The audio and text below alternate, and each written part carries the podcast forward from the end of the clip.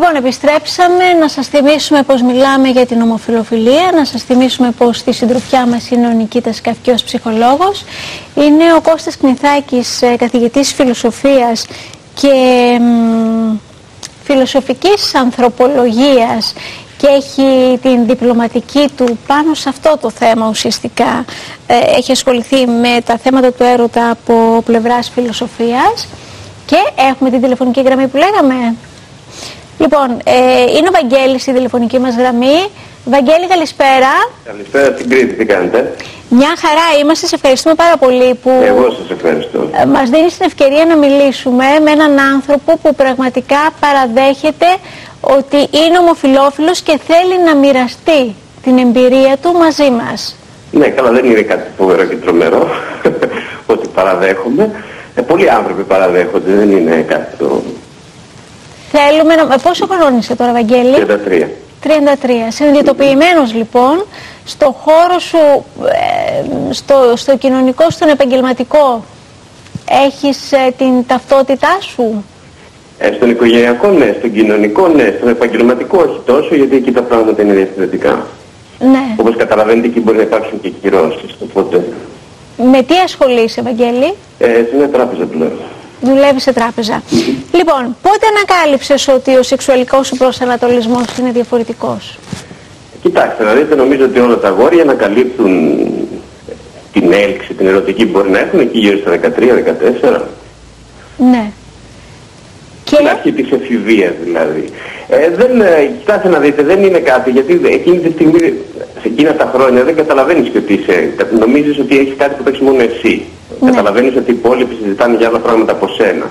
Εκεί καταλαβαίνεις ότι διαφέρεις. Αλλά δεν ξέρεις τι είναι, δεν έχεις την κατηγορία στο μυαλό σου.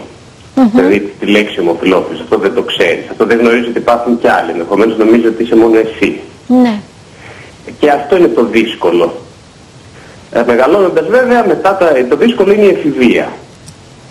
Όπου εκεί πολύ δύσκολα θα διαφοροποιηθείς από τους συνομιλικούς σου. Προσπάθησες να το πολεμήσεις; Όχι, όχι. Εγώ όχι. Όχι. Αλλά δεν μιλάμε μόνο για μένα, έτσι. Ναι. Α, Εγώ δεν είμαι η- ίσως η κλασική περίπτωση. Εγώ όχι, δεν προσπάθησα.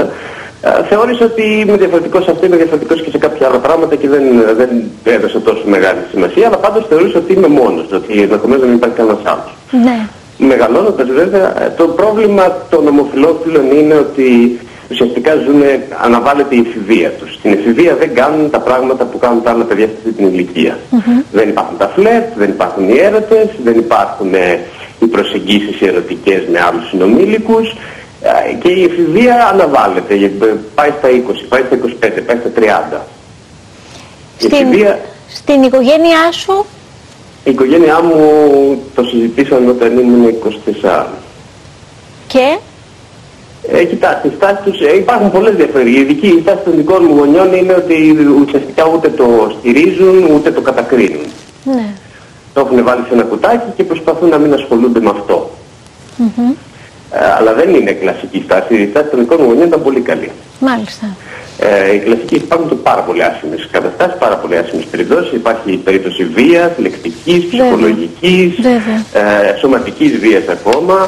Ε, αυτό που θέλω να πω είναι στους γονείς να στηρίζουν τα παιδιά τους, να στέκονται δίπλα στα παιδιά τους. Ε, να μην προσθέτουν και αυτή την πέτρα του αναθέματος, γιατί πραγματικά οι γκέι και οι λεσβείες βγαίνουν σε μια κοινωνία που είναι πολύ εχθρική. Και είναι, ε, το πρόβλημα τους είναι ότι γεννιούνται μέσα στις οικογένειες που δεν είναι ίδιες με αυτούς. Ξέρετε, όλες οι άλλες μειονότητες γεννιούνται σε οικογένειες που είναι ίδιες. Έτσι, αν είναι ένας μαύρος γεννιέται σε μια μαύρη οικογένεια. Ένας γκέι δεν γεννιέται μέσα σε μια γκέι οικογένεια. Και το πρόβλημα είναι ότι η περιθωριοποίηση τους αρχίζει από το δικό του το σπίτι. Και γι' αυτό θέλω να πω, ειδικά στα, στους γονείς στα μικρά μέρη, να στηρίζουν τα παιδιά τους και να, να μην προσπαθούν και αυτοί α, ε, να τρέχουν τα παιδιά τους στους γιατρούς, στους ψυχιάτρους, να τους δι- ότι δημιουργούν ένα σωρό προβλήματα. Γιατί ίσα ίσα ε, τα παιδιά αυτά θα αντιμετωπίσουν έναν κόσμο πάρα πολύ εχθρικό. Μάλιστα. Και χρειάζονται τη στήριξη των γονιών τους. Δεν χρειάζεται την καταδίκη των γονιών τους. Ε, Βαγγέλη, ήθελα να σε ρωτήσω το μέλλον σου, πώς το βλέπεις; Φαντάζομαι ότι κάνεις σχέσεις. Ναι. Έτσι δεν είναι; Το Ναι, ναι. επιθυμητό για σένα είναι κάποια στιγμή να καταλήξεις σε μια σχέση που θα σε εκφράζει απόλυτα. Ναι. Ε, ποια είναι η γνώμη σου για το συμφωνητικό ελεύθερης συμβίωσης; Κοιτάξτε, για μένα αυτά είναι ημίμετρα. Αμένα αυτό που με ενδιαφέρει και αυτό που ενδιαφέρει όλους τους ανθρώπους είναι ο γάμος. Έτσι. Όλα τα υπόλοιπα είναι μήμετρα. Αυτό που θέλουμε είναι να μπορούμε να παντρευτούμε αυτό που θέλουμε. Ως ενήλικοι να μπορούμε να επιλέξουμε αυτό που θέλουμε.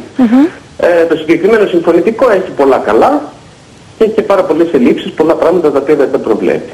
Ναι. Για παράδειγμα να σας πω ότι το θέμα των αλλοδαπών που την χάνει να έχουν σχέση με Έλληνες δεν προβλέπεται τίποτα για αυτούς. Η Ιθαγένεια, απολύτως τίποτα. Δεν προβλέπεται τίποτα για τα παιδιά. Τα οποία μεγαλώνουν μέσα σε μια σχέση με άτομα του ίδιου φίλου. Υπάρχουν τέτοιες περιπτώσεις. Ε, προφανώς ο γάμος είναι αυτό που μου που ενδιαφέρει τον καθένα. Ναι. Ε, σκοπεύεις δηλαδή κάποια στιγμή και εσύ ε, να παντρευτείς ενδεχομένως όπως και άλλοι στην Τήλο ή όχι μόνο στην Τήλο, οπουδήποτε. Γιατί ο πολιτικός γάμος νομίζω ότι αρχίζει και αυτός να Ε, αποκτά. καλά, κοιτάξτε, αυτό θα πρέπει να νομιμοποιήσει, δεν εξαρτάται από μένα, έτσι δεν είναι. Αχα. Δεν έχει... Αλλά, αλλά βεβαίως στη ζωή μου αυτό θα ήθελα. Ε, Αν μου επιτρέπεται είναι άλλο θέμα όμως. Ναι. Μάλιστα. Ναι. Ε, δεν ξέρω αν ο ψυχολόγος ή ο κύριος Κνηθάκης θέλουν να σου κάνουν κάποιες ερωτήσεις. Είναι ό,τι θέλει. Ε, νομίζω ότι η τοποθέτηση ήταν πάρα πολύ καλή. Ακούσαμε μια ανθρώπινη φωνή. Ε, πριν από λίγο είχαμε κάνει τη συζήτηση και είπαμε ότι είναι διαφορετικοί άνθρωποι. Είναι άνθρωποι ανάμεσά μας. Βέβαια. Είναι όπως και εμείς. Απλώς έχουν μια διαφορετική προτίμηση όσον αφορά τη σεξουαλική του συμπεριφορά.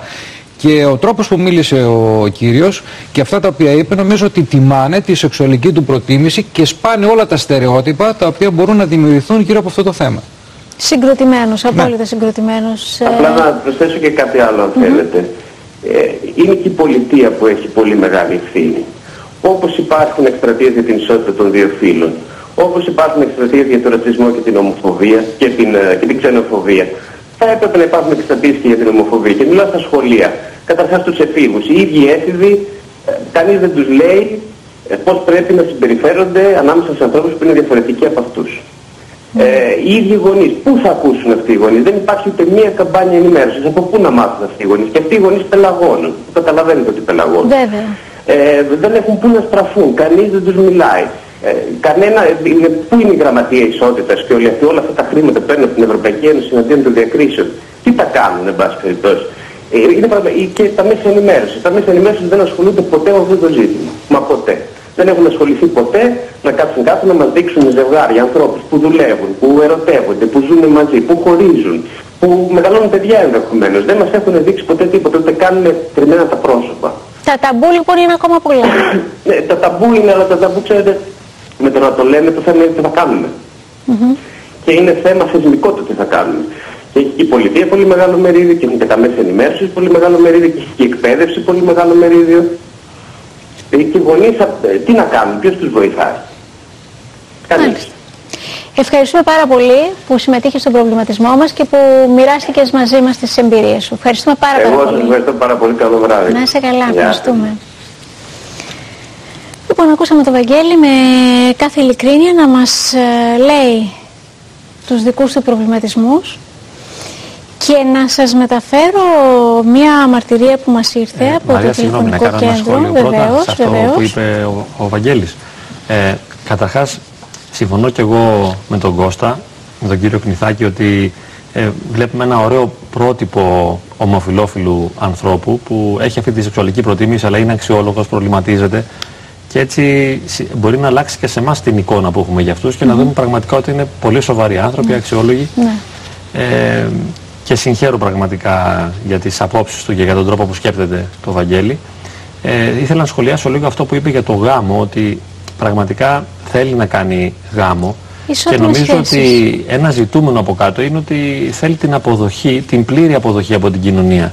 Γιατί αυτό που είναι τρομερό για ένα παιδί στην εφηβεία και μετά στη νεότητα είναι να νιώθει αυτή την απόρριψη Βέβαια. ότι σαν εγώ να είμαι κατώτερος από εσάς. Να μην με αποδέχεστε. Δηλαδή αυτό που μου συμβαίνει με κάνει κατώτερο. Μια είναι σαν μοναξιά να που είμαι συνεχίζεται. καταδικασμένος. Μια μοναξιά που συνεχίζεται. Βεβαίως και πιστεύω ότι εκεί κρύβεται και ε, μετά ε, κάποια έκτροπα στη συμπεριφορά που μπορεί να έχει κανείς, μια υπερβολή στη σεξουαλικότητα ή η πρόκληση στο κοινωνικό περιβάλλον